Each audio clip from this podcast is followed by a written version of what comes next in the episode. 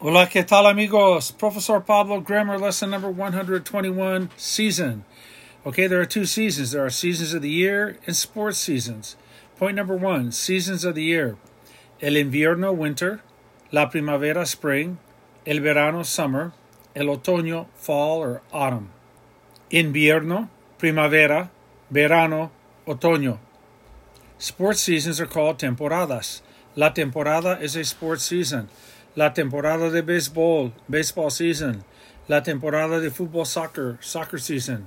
La temporada de fútbol americano, football season. La temporada de softball, softball season. Okay, so there are seasons of the year invierno, primavera, verano, and otoño.